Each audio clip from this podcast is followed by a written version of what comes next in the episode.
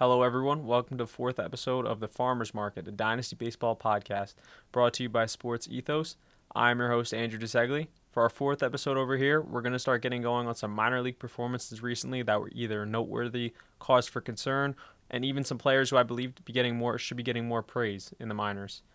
Um, these are some guys that I've mentioned over on my Twitter, which is at Andrew underscore FBB, where I drop daily prospect info and my nightly notables, where I recap nightly performances. We're grinding over there, approaching 4,000 followers, and let's hit that goal ASAP. So, without further ado, let's get right into this. The first guy I want to get into that I believe should be getting more praise and has really been tearing it up lately in AAA, Austin Martin of the Minnesota Twins. Austin Martin is 24 years old, former first round pick, prospect pedigree, probably the best bat when we were going into the 2020 draft with his just elite approach at such a young age. Um, in the month of August, Austin Martin has just been tearing it up in AAA. In 19 games in August, he's batting 359 with four of his five home runs, 15 RBIs, 10 stolen bases, and 14 walks to his 10 strikeouts. This is just absurd stat line across the board for him. He has he has somewhat a good amount of pop, nothing too crazy. Contact skills are really what sets him apart and what got him at such a high prospect level. For the Twins in a playoff push, obviously going in first place in their division, uh, I, I think I think Martin can provide a spark going down the stretch for them and can be a guy who who can receive a late call up with some positional versatility too. Could play infield. I would say probably could play the left side of the infield and some corner of the outfield. Um, the plate discipline, 14 walks to 10 strikeouts is just incredible throughout this month. Having more walks and strikeouts is just an elite talent and skill to possess in the minor leagues. So as of late, I really think Martin can be a call-up candidate, and this is someone who I really think should be getting more praise in the minor leagues and in the prospect market as a whole. The second guy I really want to highlight on this podcast is Colorado Rockies Hunter Goodman. The 23 year old was just tearing it up in AAA and recently got called up today for the Rockies big league squad in um, 15 AAA games after he was promoted. He batted 371 with 9 home runs, 33 RBIs, and a 532 ISO. Obviously, the ISO not too uh, sustainable going down the stretch. 532 is just an absurd number to have, but shows the type of pop he really possesses. Plate discipline, nothing too horrendous, 25%, could be a tad bit better, but this isn't really any concern or cause for a fade in this aspect. In one of my dynasty leagues, Hunter Goodman was actually available. So if he's available in your league, please pick him up. The power potential mixed with the Coors atmosphere is going to fare very well finishing up this season. I touched on this very briefly, but in redraft leagues, this could be a league winning move. Even in dynasty leagues, if he's available on your wire like he was in mine in dynasty, I put my FAAB bid in for I think it was a hundred and something dollars. I'm really, really pushing for this move. I said chips are all in on Hunter Goodman. I really like the power potential. If he can stay on the field, which his defensive versatility was really a question mark in AAA, they really moved him away from catcher a little bit. He only started around what one game at catcher in AAA. The rest were at first and DH. Played a little bit of left in AA but I- am really looking to acquire Goodman right now. If he's scooped up, it's going to be tough via trade. Like I said, check your wire. This is a prospect I'm really banking on going down the stretch, and I really think it's gonna he's gonna pop out and explode going down the stretch for the Rockies and show them that they do have a little bit of upside in that system and in that team as a whole with him and Nolan Jones. But and even you got Adael Amador in Double A now, so I like the Rockies and I like the farm system they're they're breeding up right now. Moving on to the next noteworthy guy I want to discuss, we got Jett Williams, New York Mets prospect, 19 years old, former first round pick. Jett Williams has really taken off since hitting high A. He's batting 337 with five home runs, 14 RBIs, and nine stolen bases, with just about a one to one strikeout to walk ratio, both at 20%, 277 ISO. He's flashed some nice pop in high A, in 23 games with the five home runs. He had six in 79 games in single A before being promoted. So I really like the potential here. And he's he's a guy who's really skyrocketing up my board for the simple fact of the cost right now. You can acquire Jett Williams and Dynasty for very low costs with such high production in high A. There's a lot of potential in this bat. He's standing a little shorter, five six, but he's a middle infielder for the Mets. I think the the pop isn't going to be sustainable at the at the clip he has at right now, five home runs in 23 games. I think he's more around a 180, 190 ISO type of guy, and that that's that's where I'd place him. The 277 is really not going to be sustainable in what I'm expecting from him down the stretch. But it's not too crazy for him to think if he hits the bigs or when he hits the bigs, uh, 10 home run, 10 stolen base guy with plus average. Based off what he's showing us in high A, I don't think it's too quick to jump the gun with his contact rates and his, his batted ball tools. I don't think that's crazy at all.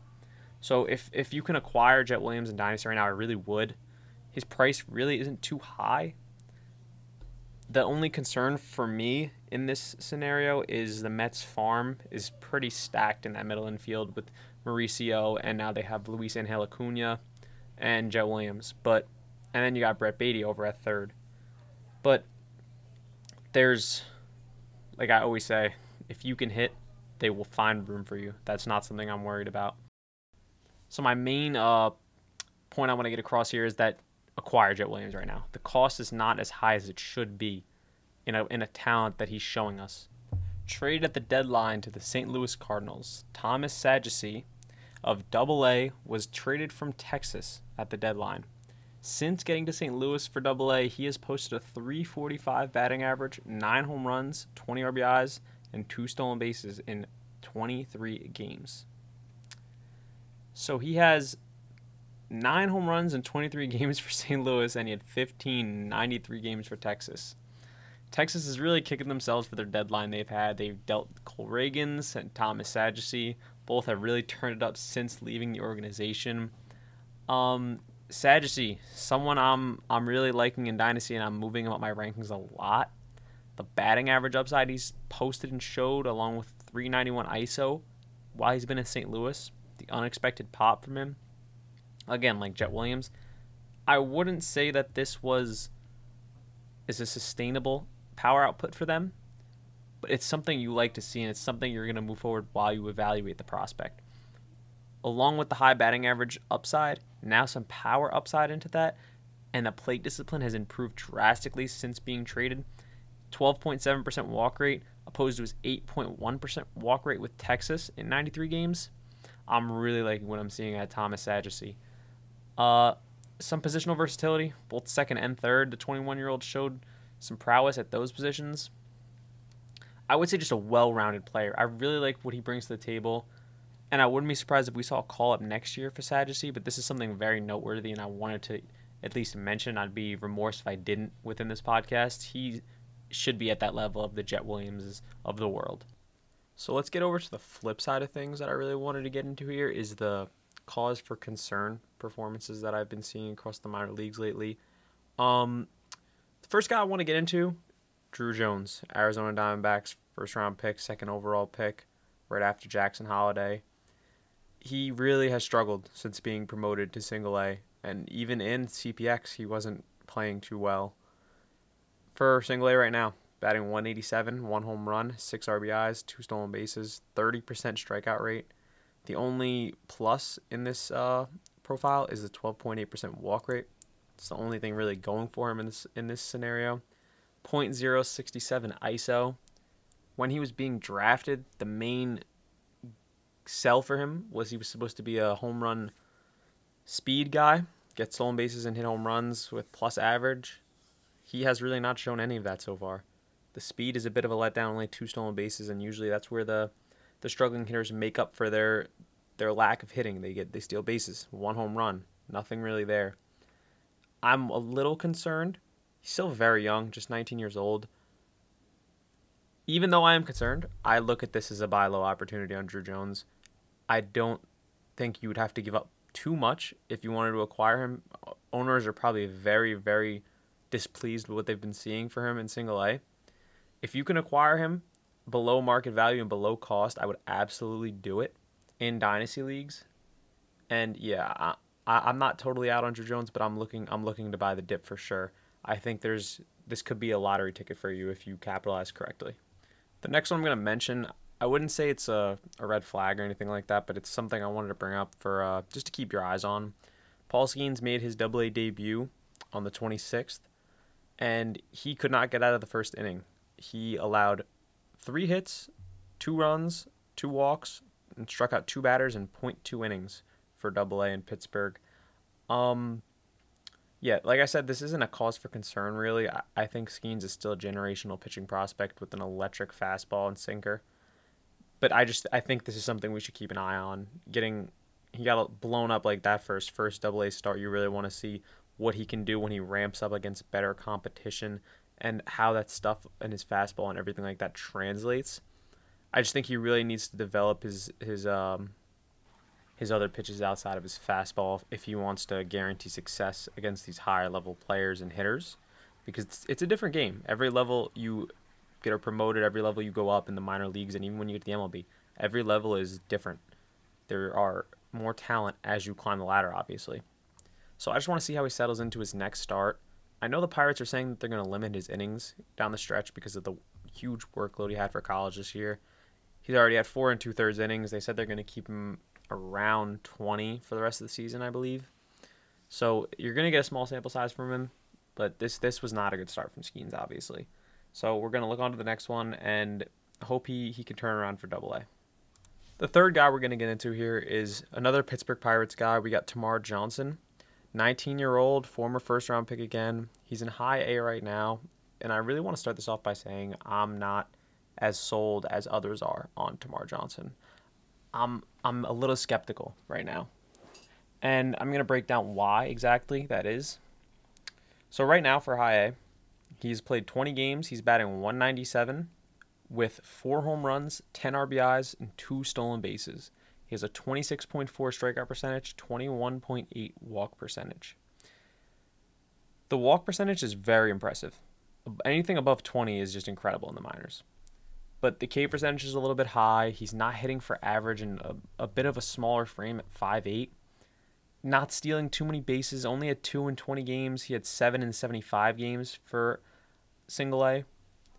I'm not really as sold. The strikeout rate's a little too high for me. I need to see more average production. His averages across the board have not been impressive. 130 in the CPX, 275 in single A, 244, and then 197 in high A now. I'm just not as impressed as others are on Termarr Johnson, and I think that there is cause for concern that he might not be living up to that first round hype that he's he's um that he's being held to. And I think that if people are still valuing him in your dynasty, I'd I'd look to to move him in a deal. I'm not sold, and I'm not really too happy on what I've seen from Termarr Johnson. The main thing I'm really looking for from Termarr Johnson, for me to really turn around my opinion of him, is he's got to hit for better average. I'm fine with the home run projections and stolen base projections if he continues on this pace. If he's a plus average hitter, he needs to find a way to get the average up, and that's that's the only way I'd say I'm back in on him. And right now, I'm I'm not in. I'm I am definitely preferring guys like Adael Amador, which is one of my favorite prospects in all of the minor leagues, over Termarr Johnson in the long run. So I would look to capitalize and, and potentially move him if you can in Dynasty. I appreciate you all for listening to my fourth episode here at the Farmers Market, a Dynasty Baseball podcast brought to you by Sports Ethos please go follow me over on Twitter at Andrew underscore FBB. Stay tuned for future episodes and future ideas I might have. I, I'm taking suggestions on Twitter. If you have them, please either at me under a reply, just tweet at me in general, any ideas you have for podcasts that you want to see. Thank you all for listening. Peace out. See you next time.